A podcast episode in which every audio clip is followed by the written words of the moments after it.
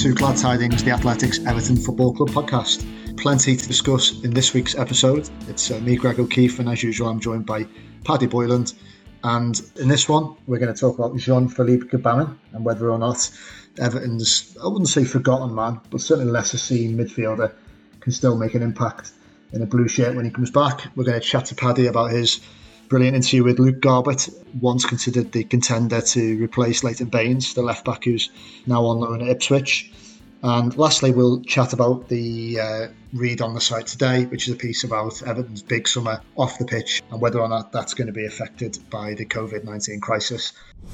We'll start straight into it, Pad. I don't want to eat into uh, your time too much. I know that you're currently obsessed with Killing Eve, and any any minute away from the box sets is uh, is torture for you, really, isn't it? Yeah, and I think the, the only thing to just add to that is that if anybody's not aware of Killing Eve, that is a programme, and I'm not some kind of psychopathic murderer. the, the, the show Killing Eve, the, the show the show Killing Eve is very, very good. I've not got a vendetta against any people called Eve, um, although obviously a certain Scouse actress in um, in the show that we're talking about does. Um, but yeah, definitely uh, that that's one that I've been watching and, and kind of been really interested in um, for quite a while. So check that out if you haven't. It just gives us the, this the lockdown period, because there's so little to actually do. I just find myself getting sucked into just binge watching T V. I don't know if you've found this as well.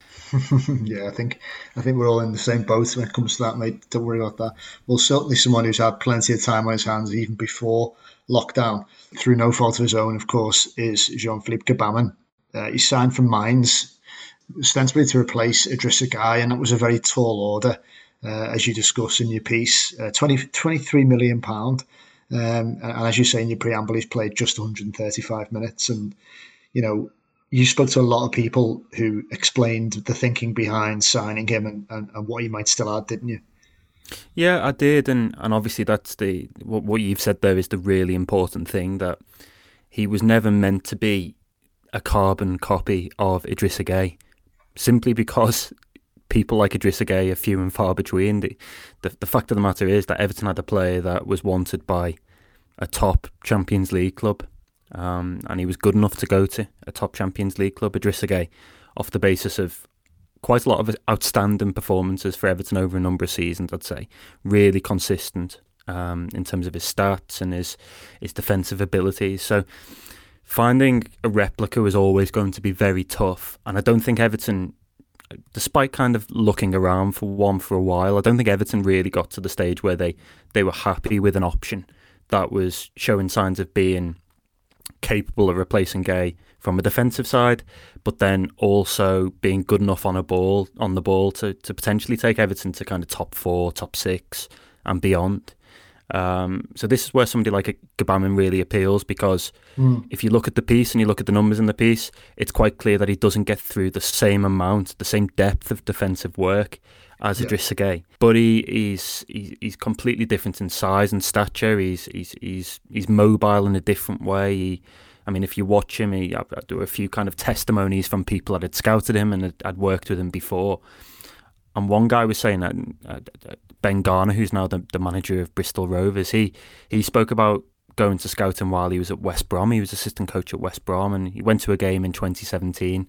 Yeah, and it was Mainz against Eintracht Frankfurt, and okay. they weren't actually they weren't actually scouting Uh, Jean-Philippe Gbamin. They were Frankfurt had a few attractive options, and they had an eye on a striker, but they wanted a midfielder, and so on and so forth. Anyway, about ten to fifteen minutes in, Gbamin picks up the ball in central midfield, and he's been doing his defensive duties diligently. He's playing as a number mm. six in front of the back four, and there's just this burst of pace with the ball, dribbling through the middle and just cutting right through the heart of the Frankfurt team. And I think that's what Everton have, like Garner, that's what Everton I've seen in yeah. Gbamin. He, he was meant to be, the, the idea was effectively to buy somebody who could play either in a two or in a three, and, and we've we've spoken before in, in podcasts and on on the website about um, Silva's plans for a morph from four two three one to four three three. I think I think the grand plan was an idea that saw Delph and Gbamin lining up with Andre Gomez in quite a fluid three, where they'd all kind of mix mm. mix and match, and they'd all be able to do a bit of everything. Obviously Gomez is not as good defensively as the other two, but um, the idea was to be quite fluid in, in the way they went to play.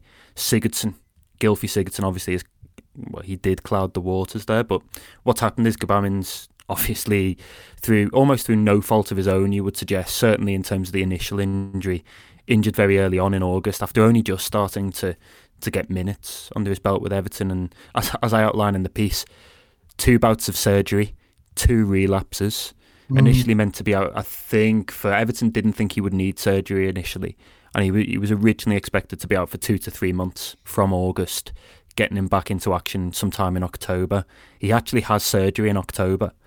And even now, we're in, in the month of in the month of um, April now, obviously, and even now he's um he's he's still not back in full training. Although Everton say he's recovering quite well, so it's a kind of tale. I don't know about you, but it's kind of a tale of what might have been. And we've had ages to ponder the four nil defeat against Chelsea, Everton's last in the Premier League.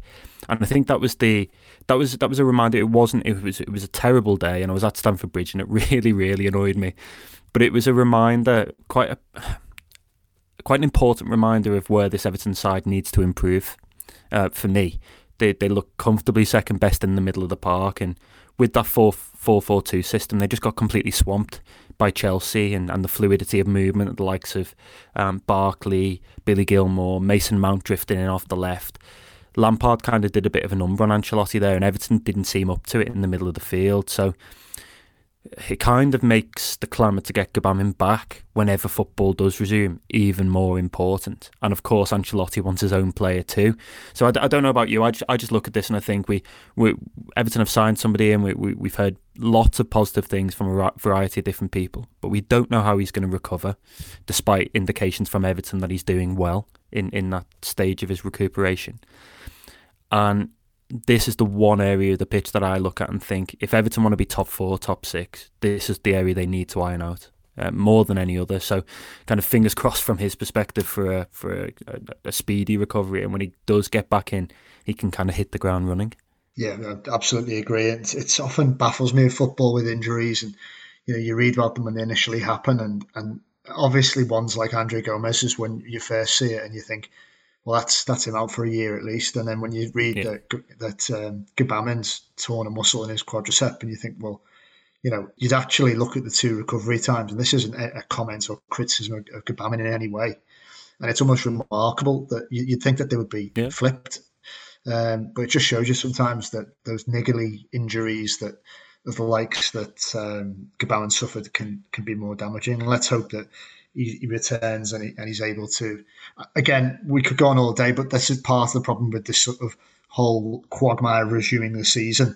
You know, these players are going to have a relatively short pre-season period and have to hit the ground running in an intensive period of games. And on yeah. one hand, we're going to need, need as many players as we can get, but then as others, we're going to risk re-injuries and, and all sorts. So it really is uh, it's a complicated one. Well, moving on, because I, this is an interview that I Um, didn't write, so I'm not I'm not uh, bigging myself up, but I absolutely uh, enjoyed reading over a coffee um, yesterday, and it was Luke Garbutt. Uh, he's he's a player I watched a lot when I was covering Everton when he broke in under Martinez, or say broke in when he, he played a lot of games under Martinez. Fantastic left back then, uh, looked like he would be the the sort of natural successor to Leighton Baines. Had some of the same qualities, and it just never quite happened for him really after that season, did it? And, and you, you chatted with him this week and, and found out why. Yeah, I think the first thing to say on this one is that I was really, really impressed with how honest Luke was over his time at Everton, maybe some of the decisions he's made and, and why things maybe haven't turned turned out in the way that he'd hoped. And some of the some of the comments in the beneath the article were saying things along the lines of, I didn't even realise Luke Garbutt was still an Everton player. And we've obviously got a lot of them still on the books. I mean, I, I, I went through it and I was saying, we've still got Shani Tarashai, remember him, on the books. Yannick Bolasie, Sandro Ramirez, Mohamed Besic, Matty Pennington is still an, Ever- an Everton player contractually.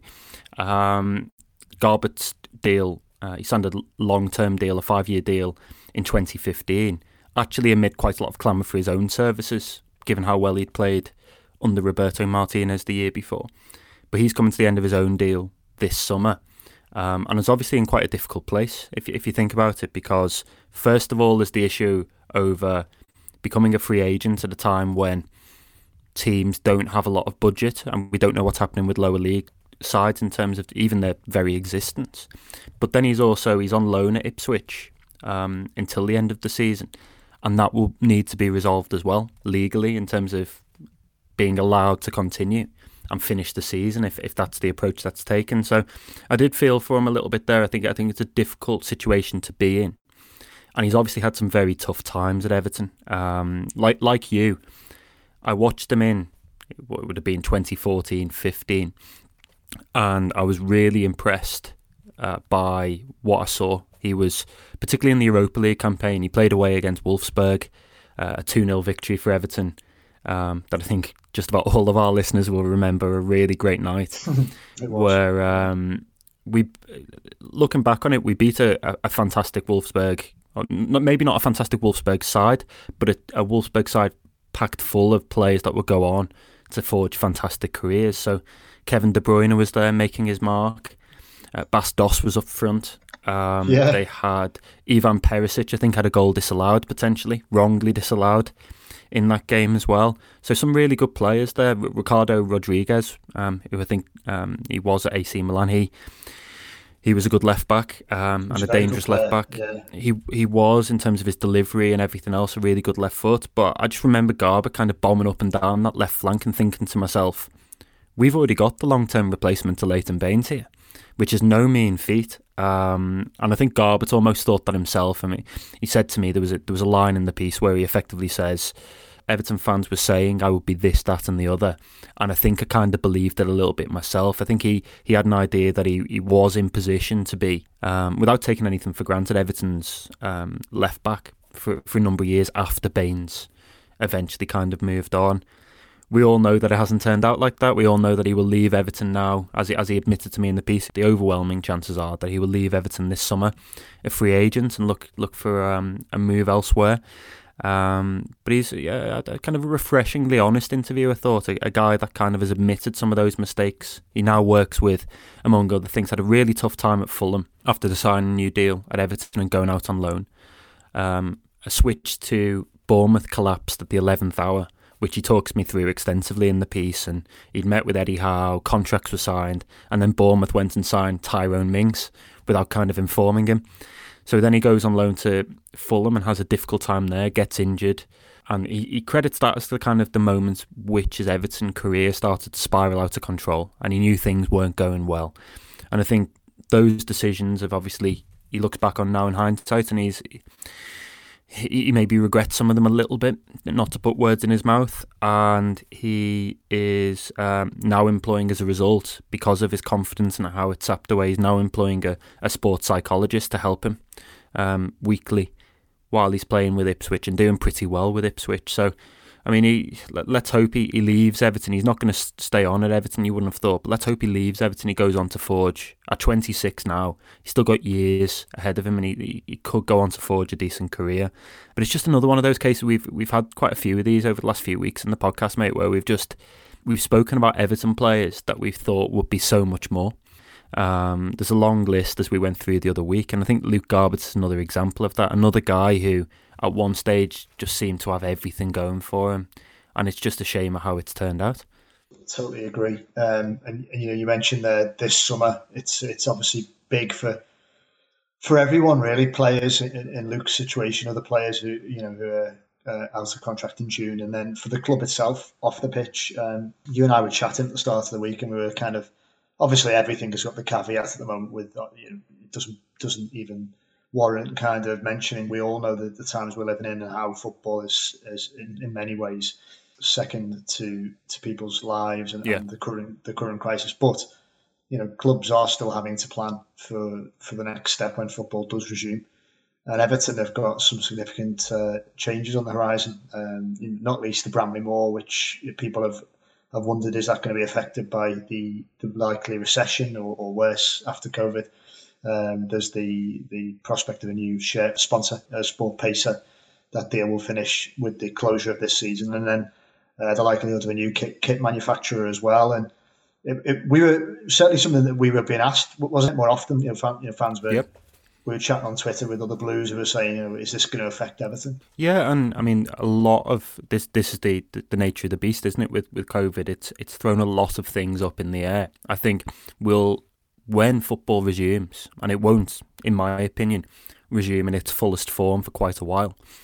Um, certainly not in front of kind of full uh, stadiums and stuff like that. When it when it eventually resumes, um, the landscape will be different, and that'll go for transfer fees, it'll go for contracts, it will be just across, just about everything across the board in, in terms of how we operate as as a game and um, as an institution. Um, and with, with that in mind, there, there are some quite big questions, I think, that certainly you tried to answer in the piece uh, and did answer. Um, what happens with uh, the stadium at Bramley Moore Dock? What happens with the search for a replacement for Sport Pesa on the front of the kit?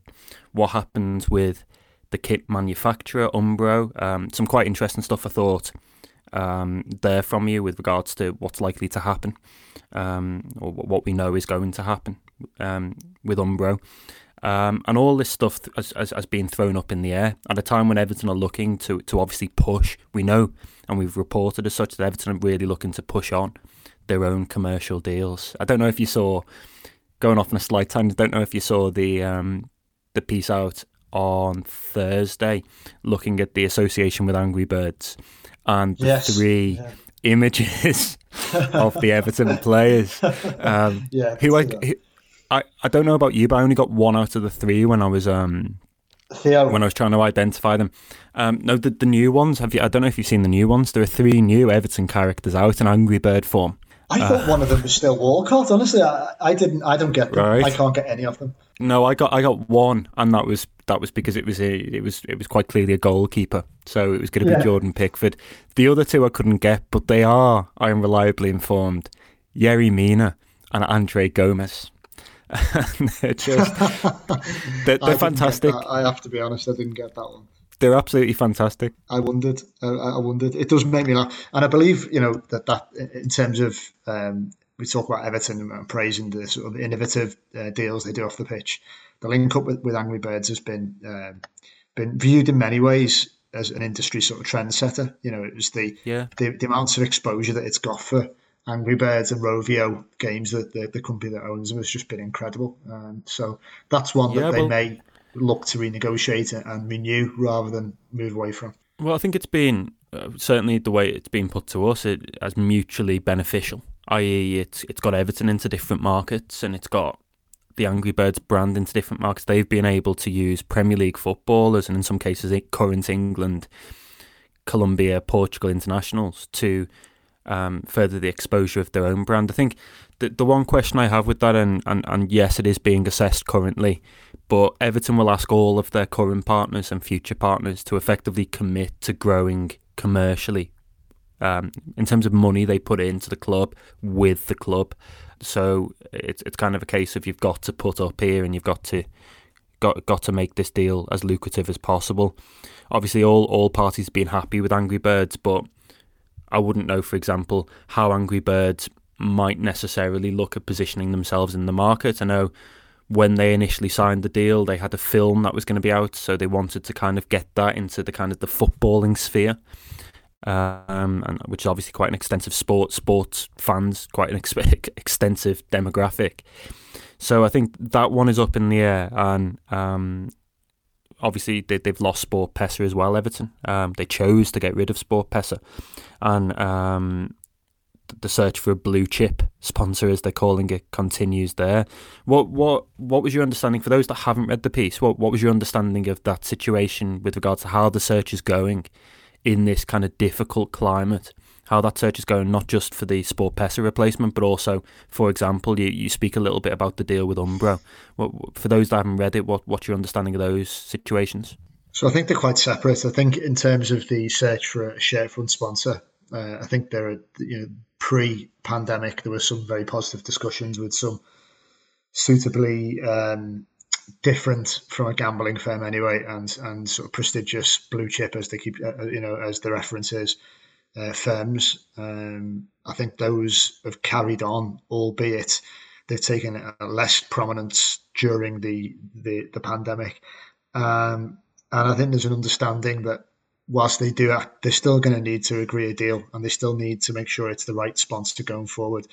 That this is going to change the economic landscape, so it's going to be the you know the goalposts will have shifted. So you know they'll get something done, but we'll have to just wait and see in the shake-up whether you know the money will be the same that they agree on, and whether the companies that initially were were interested will still be there. But I do think that they've they were sort of reasonably close, so I think there will be.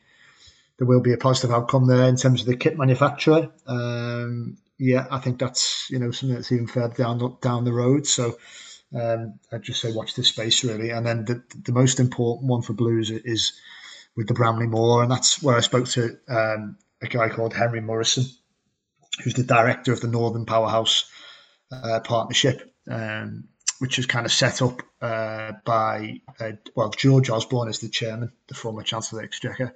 And that's to kind of stand up for businesses and communities across the north of England. Um, and he's a massive advocate of Bramley Moore Stadium. Uh, and he was talking about it on a on a national level, its importance for the British economy and, and, and a huge importance to the north and the northwest.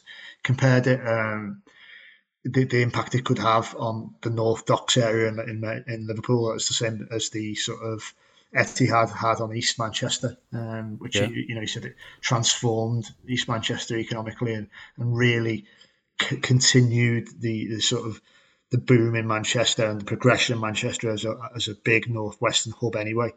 And he sees that as having the same impact with Everton Stadium, and more importantly, he feels that there's a lot of reasons to be optimistic, despite the difficulties of COVID, that Everton Stadium will will proceed and will proceed more or less to the timescale that. Um, That spoken about. I know Joe Anderson has said similar things. He doesn't think planning will be too uh, heavily affected by what's yeah. going on. The planning committees can still meet uh, yeah. remotely. Uh, you know, like are, the way yeah. we all we're all adapting to working from home and using things like Zoom and uh, all various video calling uh, packages. So yeah, it was it was a positive piece, um, and I know a lot of people will be will be intrigued to see certainly with with the kit and and the shirt front. Uh, when those things are going to be announced, and I just think that you know Everton are very sensitive to the sort of the, the bigger picture here, and, and you know yeah. they'll only talk about these things when the time's right, and you know we, I don't think the time's right when we're still in the, just going through the peak of a crisis that, that that people are losing their lives by the hundreds every day. So I think that'll be later later in the summer. Yeah, well, I, th- I think the, the the other thing to point out there is that I don't think that just goes necessarily for commercial deals. I think Everton as a football club are wanting to channel an awful lot of their efforts, rightly so in my opinion, into the Blue Family campaign, um, the, the scheme kind of that, that is helping so many local residents to the L four area around Goodison with kind of day-to-day essentials and, and kind of support during this really difficult time. Um, but because of that, I think they also then don't want to necessarily look as though, for example, they're kind of rubber stamping commercial deals. They're doing any kind of, they're doing anything to kind of belittle the situation that we're currently in, and um, transfers will fall into that as well. I mean, obviously, there's been lots and lots of stuff about Gabrielle from Lille. Uh, there have been lots of weird and wonderful rumours, uh, some of some of which strike me as being absolute nonsense. Other others may well have have, have stuff in them. I don't know, but.